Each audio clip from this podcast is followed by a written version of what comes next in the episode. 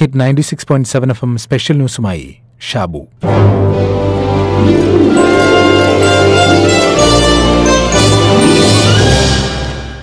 കേൾക്കുമ്പോൾ അവിശ്വസനീയമായി തോന്നിയേക്കാം. വടക്കെവിടെയോ നടന്നതായി കേട്ടിട്ടുള്ളതാണ്. ഒരു ഗ്രാമത്തിൽ ഇലകളെല്ലാം കൊഴിഞ്ഞ് വാടിയുണങ്ങി നിന്ന പ്രായം ചെന്ന ഒരു മരം ഒരു പ്രഭാതത്തിൽ ഗ്രാമവാസികളെ മുഴുവൻ അമ്പരപ്പിച്ചുകൊണ്ട് ഇലകൾ മൂടി പൂത്തു നിൽക്കുന്ന കാഴ്ച. ഗ്രാമവാസികൾക്ക് ആ കാഴ്ച ആദ്യം ഒട്ടും വിശ്വസിക്കാനായില്ല. എന്തു സംഭവിച്ചു എന്ന് അവർ അതിശയിച്ചു. അവർ പലരോടും അന്വേഷിച്ചു. ഒടുവിൽ അവരുടെ നിഗമനം ഇങ്ങനെയായിരുന്നു. ആ ദിവസങ്ങളിലൊന്നിൽ ഒരു ഇടിമിന്നലിൽ ആ മരത്തിലെ മരിച്ചുപോയ ജീവകോശങ്ങൾ അതിശക്തമായി ഉണർത്തപ്പെട്ടിരിക്കാം. ഒരു വൈദ്യുത പ്രവാഹം അതിന്റെ കോശങ്ങളെ ഉദ്ദീപിപ്പിച്ചിരിക്കാം. അങ്ങനെ ആ ഉണങ്ങിയ മരം ജീവൻ വച്ച് ഇലകൾ തളിർത്ത് പൂവിട്ടതാകാം. നമുക്ക് ഇവിടെ മരമല്ല മനുഷ്യർ തന്നെയുണ്ട് ഇങ്ങനെ തളിർത്ത് പൂവിട്ട മനുഷ്യർ. ഏറെ സ്നേഹിച്ചുകൊണ്ട് ഏറെ കരുതലോടെ ദയാപൂർവമുള്ള തടോടൽ കൊണ്ട് ഏതവസ്ഥയിൽ നിന്നും തിരികെ കൊണ്ടുവരാൻ സാധിക്കുമെന്ന് തെളിയിച്ച അനുഭവങ്ങൾ. ലോക ആരോഗ്യ സംഘടനയുടെ കണക്കുകൾ പ്രകാരം കൊറോണ വൈറസ് മൂലമുള്ള രോഗം മാരകമാവുന്നത് ആറിലൊരാൾക്ക് മാത്രമാണ് എന്നാണ്. കൊറോണ മൂർച്ഛിക്കുന്നത് പ്രധാനമായും പ്രായമായവരിലാണ് എന്നും റിപ്പോർട്ടുകൾ പറഞ്ഞിരുന്നു. എന്നാൽ ചിലരിൽ കൊറോണ വൈറസ് ബാധയേറ്റാലും രോഗലക്ഷണങ്ങൾ പ്രകടമാവുകയോ രോഗികളാവുകയോ ചെയ്യുന്നില്ല.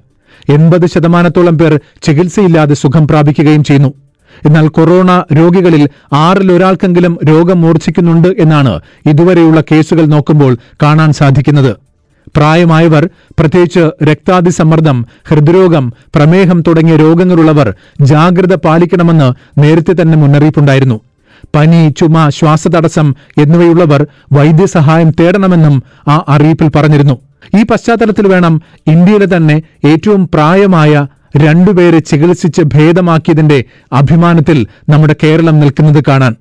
ആരോഗ്യമന്ത്രി കെ കെ ശൈലജ തന്നെ അത് പറയുന്നു. ഹൃദ്രോഗം ഉയർന്ന പ്രമേഹസ്ഥിതി അതുപോലെ തന്നെ ഉയർന്ന രക്തസമ്മർദ്ദം ഇതൊക്കെയുള്ളവരിൽ കൊറോണ വൈറസ് ബാധയുണ്ടായാൽ നമുക്ക് ജീവൻ രക്ഷിക്കാൻ കിണഞ്ഞു പരിശ്രമിക്കേണ്ടതായിട്ട് വരും. അതിനിടയിലാണ് ഈ റാന്നി സ്വദേശികളായിട്ടുള്ള ഈ രണ്ടുപേര് ഇവർ വളരെ പ്രായം ചെന്ന എൺപത്തെട്ടും തൊണ്ണൂറ്റാറും വയസ്സുള്ള രണ്ടുപേർക്ക് രോഗം ബാധിച്ചതായി അറിഞ്ഞത്. വളരെ സുരക്ഷിതമായി ഇവരെ നോക്കേണ്ടതായിട്ടുണ്ട് എന്നതുകൊണ്ടാണ് നമ്മൾ കോട്ടയം മെഡിക്കൽ കോളേജിലേക്ക് മാറ്റിയത്. കോട്ടയം മെഡിക്കൽ കോളേജിലെ ഡോക്ടർമാരും അവിടുത്തെ സൂപ്രണ്ട് മുതൽ ഇതിലെല്ലാം പങ്കെടുത്തിട്ടുള്ള ഡോക്ടർമാര് അവിടുത്തെ നഴ്സുമാര് ഇവരെല്ലാം നൽകിയ പരിചരണം നമുക്ക് അഭിമാനകരമായിട്ടുള്ള ഒന്നാണ്. അപ്പോൾ തുടക്കത്തിൽ തന്നെ ഐ സിയുവിൽ അഡ്മിറ്റ് ചെയ്തപ്പോൾ തന്നെ അവർ നല്ല പ്രായമുള്ളവരായതുകൊണ്ട് തന്നെ വലിയ അസ്വസ്ഥതയുണ്ടായിരുന്നു രണ്ടുപേർക്കും എന്ന് പറഞ്ഞു. അപ്പൊ അവിടുത്തെ ഏറ്റവും നല്ല ഒരു ഐ സി റൂം ജാലകത്തിലൂടെ പുറത്തേക്ക് നോക്കിയാൽ പുറമൊക്കെ കാണാൻ സാധിക്കുന്ന ഏറ്റവും നല്ലൊരു റൂമിൽ തന്നെ അവരെ മാറ്റി. അവിടെ ചെന്നപ്പോൾ അവർ കുറേ കൂടി കംഫർട്ടബിൾ ആയി. നമ്മുടെ പ്രവൃത്തികളുടെ ഫലങ്ങൾ വിഡ്ഢികൾക്ക് കാക്കയെ ഓടിക്കുന്ന പേക്കോലങ്ങളും വിവേകശാലികൾക്ക് അടയാള ദീപങ്ങളുമാണ് എന്ന് പറഞ്ഞത് ഇംഗ്ലണ്ടിലെ പ്രശസ്ത നരവംശ ശാസ്ത്രജ്ഞനായ ടി എച്ച് ഹക്സ്ലിയാണ്.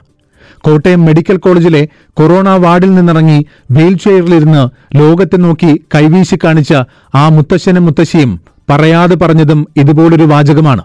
പത്തനംതിട്ട റാന്നിയിലെ തൊണ്ണൂറ്റിമൂന്ന് വയസ്സുള്ള തോമസും എൺപത്തിയെട്ട് വയസ്സുള്ള മറിയാമ്മയും കൊറോണ രോഗമുക്തി നേടി കഴിഞ്ഞ ദിവസം ആശുപത്രി വിട്ടിരുന്നു. പ്രായം കൂടുതലായ രോഗികൾ എന്ന നിലയ്ക്ക് മാത്രമായിരുന്നില്ല ആശങ്ക. ഹൃദയ സംബന്ധമായ അസുഖം ഉൾപ്പെടെ ഇവരെ അലട്ടിയിരുന്നു. അതിനെയൊക്കെ ശ്രദ്ധാപൂർവം നിരീക്ഷിച്ച് വേണ്ട ചികിത്സ നൽകിയാണ് വൈറസിൽ നിന്നും മുക്തി നേടിയത്. ലോകത്ത് തന്നെ അറുപത് വയസ്സിന് മുകളിൽ കോവിഡ് പത്തൊൻപത് ബാധിച്ചവരെ ഹൈ റിസ്കിൽ പെടുത്തിയിരിക്കുമ്പോഴാണ് ഇതെന്ന് ഓർക്കുക. ഫെബ്രുവരി ഇരുപത്തിയൊൻപതിന് ഇറ്റലിയിൽ നിന്നെത്തിയ പത്തനംതിട്ട ജില്ലയിലുള്ള മൂന്നംഗ കുടുംബത്തിനും അവരുമായി അടുത്ത സമ്പർക്കം പുലർത്തിയ ഈ വൃദ്ധ ദമ്പതികൾക്കുമാണ് മാർച്ച് എട്ടിന് കോവിഡ് പത്തൊൻപത് സ്ഥിരീകരിച്ചത്. ആദ്യ പരിശോധനയിൽ പ്രായാധിക്യമുള്ള അവശതകളോടൊപ്പം ഡയബറ്റീസും ഹൈപ്പർ ടെൻഷനുമുള്ളതായി മനസ്സിലാക്കിയതിന്റെ അടിസ്ഥാനത്തിലായിരുന്നു ചികിത്സ ക്രമീകരിച്ചത്.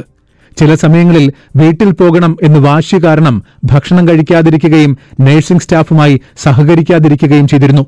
എന്നാൽ നഴ്സിംഗ് സ്റ്റാഫിന്റെ സമയോചിതമായ ഇടപെടലും അനുനയിപ്പിക്കലും കൊണ്ട് അവരെ സമാധാനിപ്പിക്കാൻ കഴിഞ്ഞിരുന്നു എന്ന് ആശുപത്രി അധികൃതർ പറയുന്നു. അതായത് ഈ വൃദ്ധ ദമ്പതികളെ രക്ഷിച്ചെടുക്കാൻ അത്രയേറെ ജീവനക്കാർ പാടുപെട്ടു. അത്രയേറെ അവർക്ക് സ്നേഹവും നൽകി. വീട്ടിലെ ഒരു അംഗത്തെ പോലെ ഇത്രയും അവശതകളുള്ള വൃദ്ധദമ്പതികളെ ചികിത്സിച്ച ഒരു നഴ്സിനും കൊറോണ രോഗം പിടിപെട്ടിരുന്നു. നഴ്സ് രേഷ്മ മോഹൻദാസ്. ഇപ്പോൾ അവരും രോഗം ഭേദമായി ആശുപത്രി വിട്ടു.